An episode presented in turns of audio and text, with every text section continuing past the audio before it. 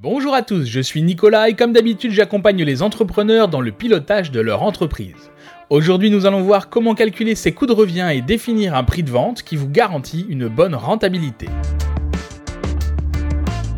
Est-ce que vous êtes absolument sûr et certain de ne pas vendre vos produits à perte?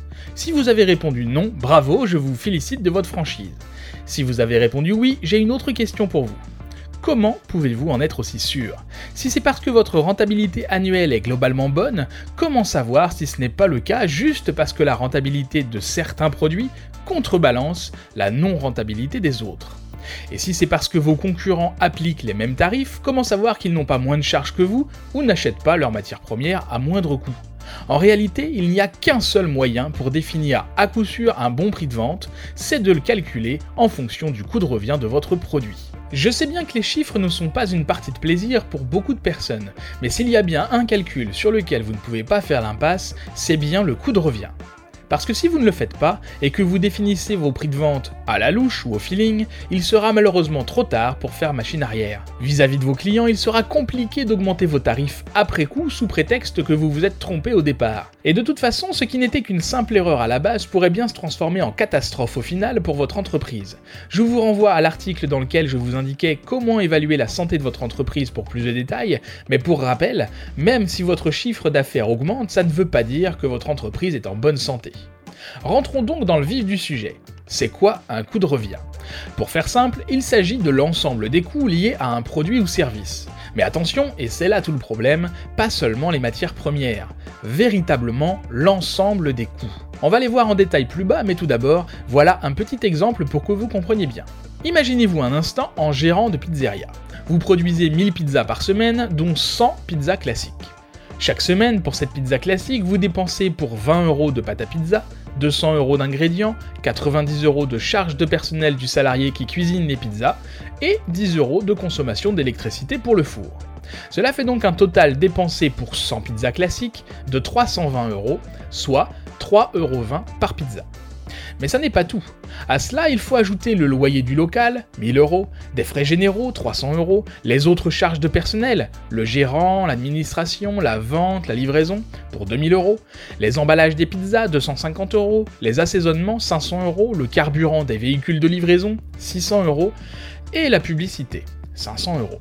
Soit un total de 5150 euros par mois, en plus des 320 euros liés à la production.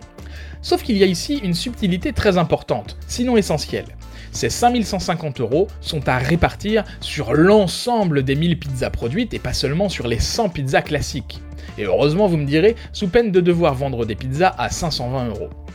Le coût de revient de votre pizza classique est donc de 3,20€ plus 5,15€, ce qui nous fait 8,35€ par pizza. Il suffit maintenant d'y ajouter la TVA et votre marge pour obtenir votre prix de vente.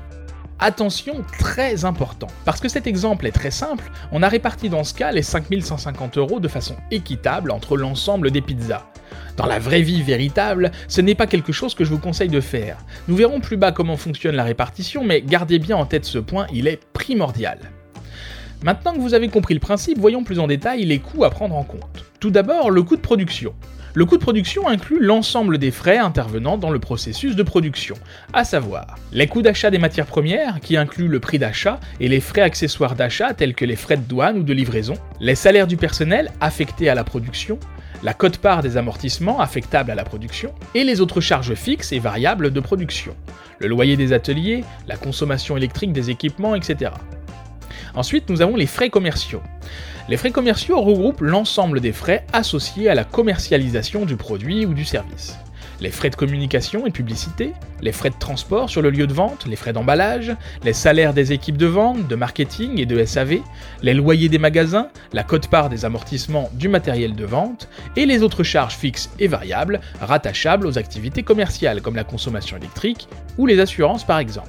Et enfin, nous avons les frais administratifs.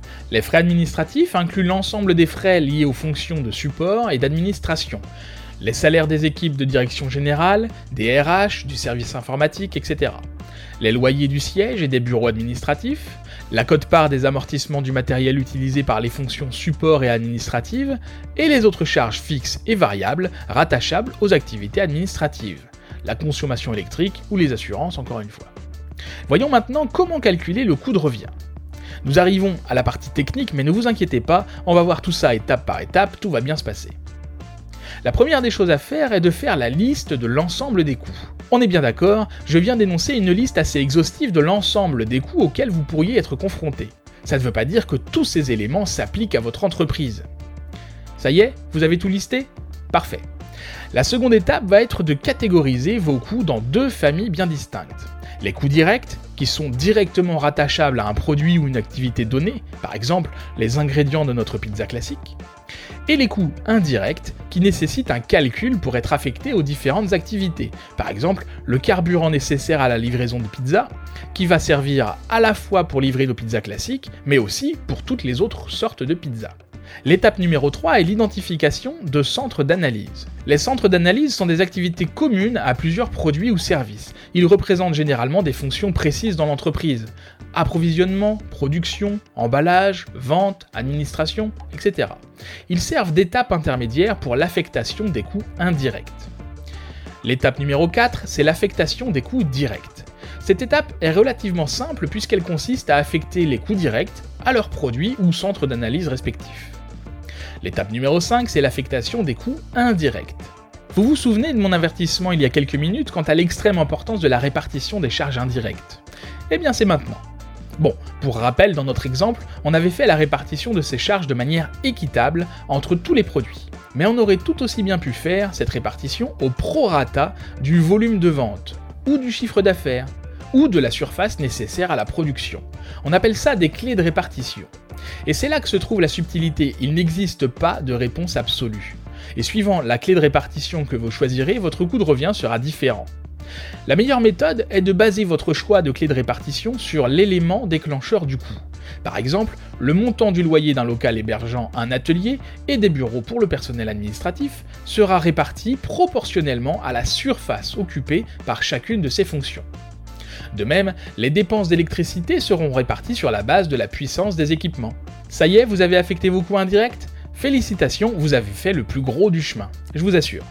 Maintenant que vous avez affecté les coûts indirects aux différents centres d'analyse, il faut ensuite identifier une unité d'œuvre pour chaque centre. L'unité d'œuvre est une unité physique de mesure de l'activité d'un centre d'analyse. Par exemple, les quantités de matières premières achetées pour un centre d'approvisionnement ou le nombre d'heures de main-d'œuvre pour un atelier de production. L'unité d'œuvre sert de clé de répartition pour affecter les coûts des centres d'analyse aux différents produits et services de l'entreprise. Lorsqu'il n'est pas possible d'identifier pour un centre d'analyse donné une unité physique pertinente utilisable comme unité d'œuvre, on utilise généralement une unité monétaire en remplacement. Par exemple, le chiffre d'affaires pour répartir le salaire du dirigeant. Ça y est, vous avez enfin atteint la dernière étape de ce long processus. Il ne vous reste plus qu'à calculer le coût de revient de vos produits en ajoutant à leur coût direct leur code-part des coûts en provenance des centres d'analyse. Vous voilà maintenant avec le coût de revient de vos produits. Alors je sais bien que ce que vous attendez depuis le début, c'est de savoir comment définir vos prix de vente. Pour ça, rien de plus simple. Ajoutez simplement la TVA à votre coût de revient ainsi que la marge que vous souhaitez obtenir pour avoir une idée très précise du prix de vente que vous devez appliquer. Reprenons notre exemple nous étions arrivés à un coût de revient de 8,35€ pour notre pizza classique. Alors effectivement, vous avez raison, en réalité, on devrait tout recalculer avec une répartition correcte des charges indirectes, mais ce n'est que pour l'exemple. La TVA à appliquer est ici de 5,5% et nous voulons une marge de 20%. Le calcul est donc le suivant. 8,35€, c'est notre coût de revient, plus 0,46€, là c'est la TVA, où on fait 5,5% de 8,35€, auquel on additionne 1,67€, là c'est notre marge, 20% de 8,35€, ce qui nous donne un total de 10,48€. Vous voilà maintenant armé pour vous assurer de ne pas vendre vos produits à perte et donc de grignoter votre bénéfice. Si après avoir fait ces calculs vous souhaitez accroître votre bénéfice, vous avez plusieurs solutions. Vous cherchez à augmenter vos ventes, par exemple en lançant des campagnes de publicité plus fréquemment. Vous augmentez votre marge en augmentant tout simplement le prix de vente. Vous cherchez à réduire les coûts de revient, et dans ce cas, il vous faudra analyser dans le détail tous vos postes de charge et déterminer ceux sur lesquels vous pourriez effectuer des économies, comme par exemple en changeant de fournisseur d'ingrédients pour en trouver un moins cher. Ou alors vous améliorez votre mix produit, c'est-à-dire que vous identifiez les produits sur lesquels vous faites votre plus gros bénéfice et vous mettez l'accent sur ces ventes. Je suis bien conscient que le calcul des coûts de revient est complexe à mettre en œuvre, mais j'espère vous avoir bien fait comprendre à quel point il est indispensable.